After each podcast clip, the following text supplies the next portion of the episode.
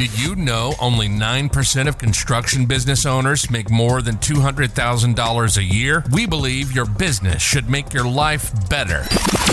We work with construction business owners to systemize their cash flow, workflow, and crew so they can become involved but not required. Have a listen to our podcast if you want to be in control of your business and your life. If you want to get there faster, go to involvedbutnotrequired.com. Guys, we've been talking a lot about crew this week, which is one of our three key pillars. So I want to talk about how to get your on site teams more productive and more independent. How you can get them thinking for themselves and take some workload off you because they're not calling you every three and a half seconds going, hey boss, how do I do this? Hey boss, should I do it this way? Right? So we want them making good decisions on their own and we want to free up some of your very, very valuable time.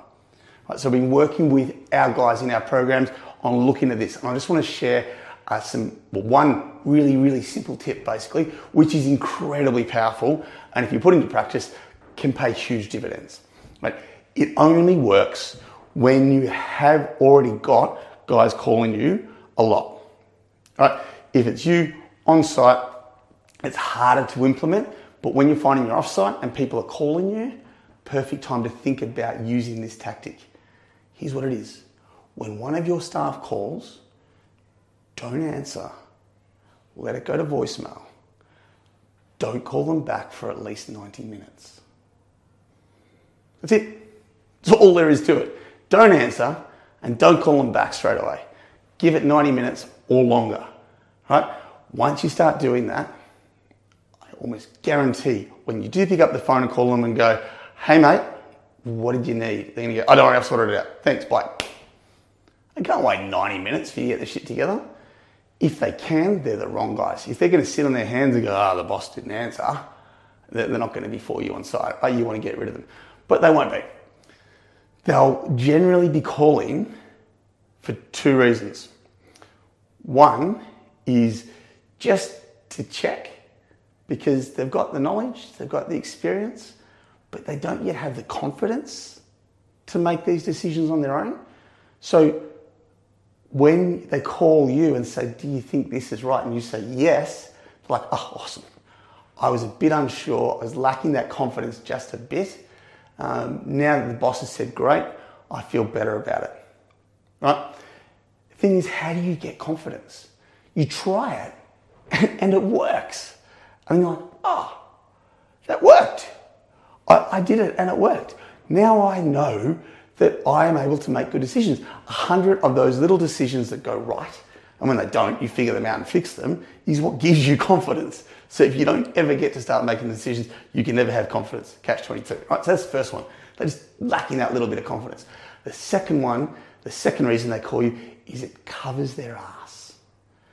Because if something goes wrong, you can't just blame me anymore, right? Because I checked with you and you said, yep, do it that way. So it's your fault too. Can't, can't just put it on me, right? Not, not my fault that things went belly up. So I'm covering my ass and making sure that I'm confident enough to do it. But really, I know I've got the knowledge, I've got the experience. You've put him on site, you're trusting me. Eh? And I don't need to be running you through this issue, and you don't need to be involved in it. Now, the ma- amazing thing, the really, really powerful part of this is over time, you develop guys who do trust their gut. They do go with thinking things through and making it work without you having to be there and hold their hands. And then they develop into amazing leading hands, site foremen, project managers. Those are the guys who are able to think for themselves. Those guys who, who flounder and fall without your support, mm, okay, you know, they're, they're your junior leading hands on a, a, bigger PM site. You get to know who you guys are. The ones who, who stumble and, you know, they think, well, they're going, but then flourish, bang. That's what you want. Because what you are actually doing by being selfish and, and preserving your time, and why I say selfish, I mean looking after your time, you know, going, no, no, no, I'm not just going to be there answering the calls for everyone. by being selfish and looking after your time, you are actually developing your staff. You are letting them grow and flourish. And it's like you know, letting your, your kid go off to school and, and fall on their own, and, and when someone bullies them, not going running, you know, I'm going to beat that kid up, right? You've got to let your kids fight their own battles. This is the same for your staff. You are letting them go out on their own and grow and flourish, right? If you can do that, you will find that you end up in a situation where they're able to handle most things without you. The things that your phone rings for are fucking painful, right? The things that you're like, ah. Yeah, by the time we got to the point where I had an operations manager and a construction manager and then me, and it couldn't be solved on site by the PM. He called the ops manager, he couldn't solve it. He called the CM and he elevated it to me. My phone never rang for a good reason, right? Never. Um, but that's okay because it meant that all the things that could be solved below me were. The things that got to me were really things that genuinely needed the director's attention. And so you want to build that level of confidence and independence. If you find yourself, or if you grow to the point where you have a supervisor who is managing your on site leading hands or project managers and they are overwhelmed, you need to give them this tip. Because when we promoted someone off the tools project managing and, and, project management for the bigger sites, for us was already off the tools, but I mean the level above that, the operations manager, where they're going around multiple sites, managing multiple project managers who are running multiple crews. When those guys come to you ready to burn out, this is the trick we would give them. And they would push back, oh, no, no, I can't, I can't, I can't. They're used to doing it all themselves, right? And we would convince them, usually over like an hour and a half of lunch, that they should give it a try. And they would, and they would never look back. Never look back. Their life just transformed.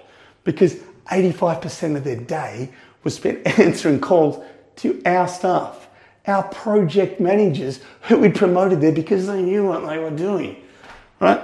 So when your time is being jeopardized by that, this one simple trick can make a massive difference. And you can feel good about it because you're not just cutting them off, you're helping them grow and flourish. Yeah, you're giving them the confidence and you're stopping covering their ass. They'll become better leading hands and better project managers for it. I hope that trick's helped, guys.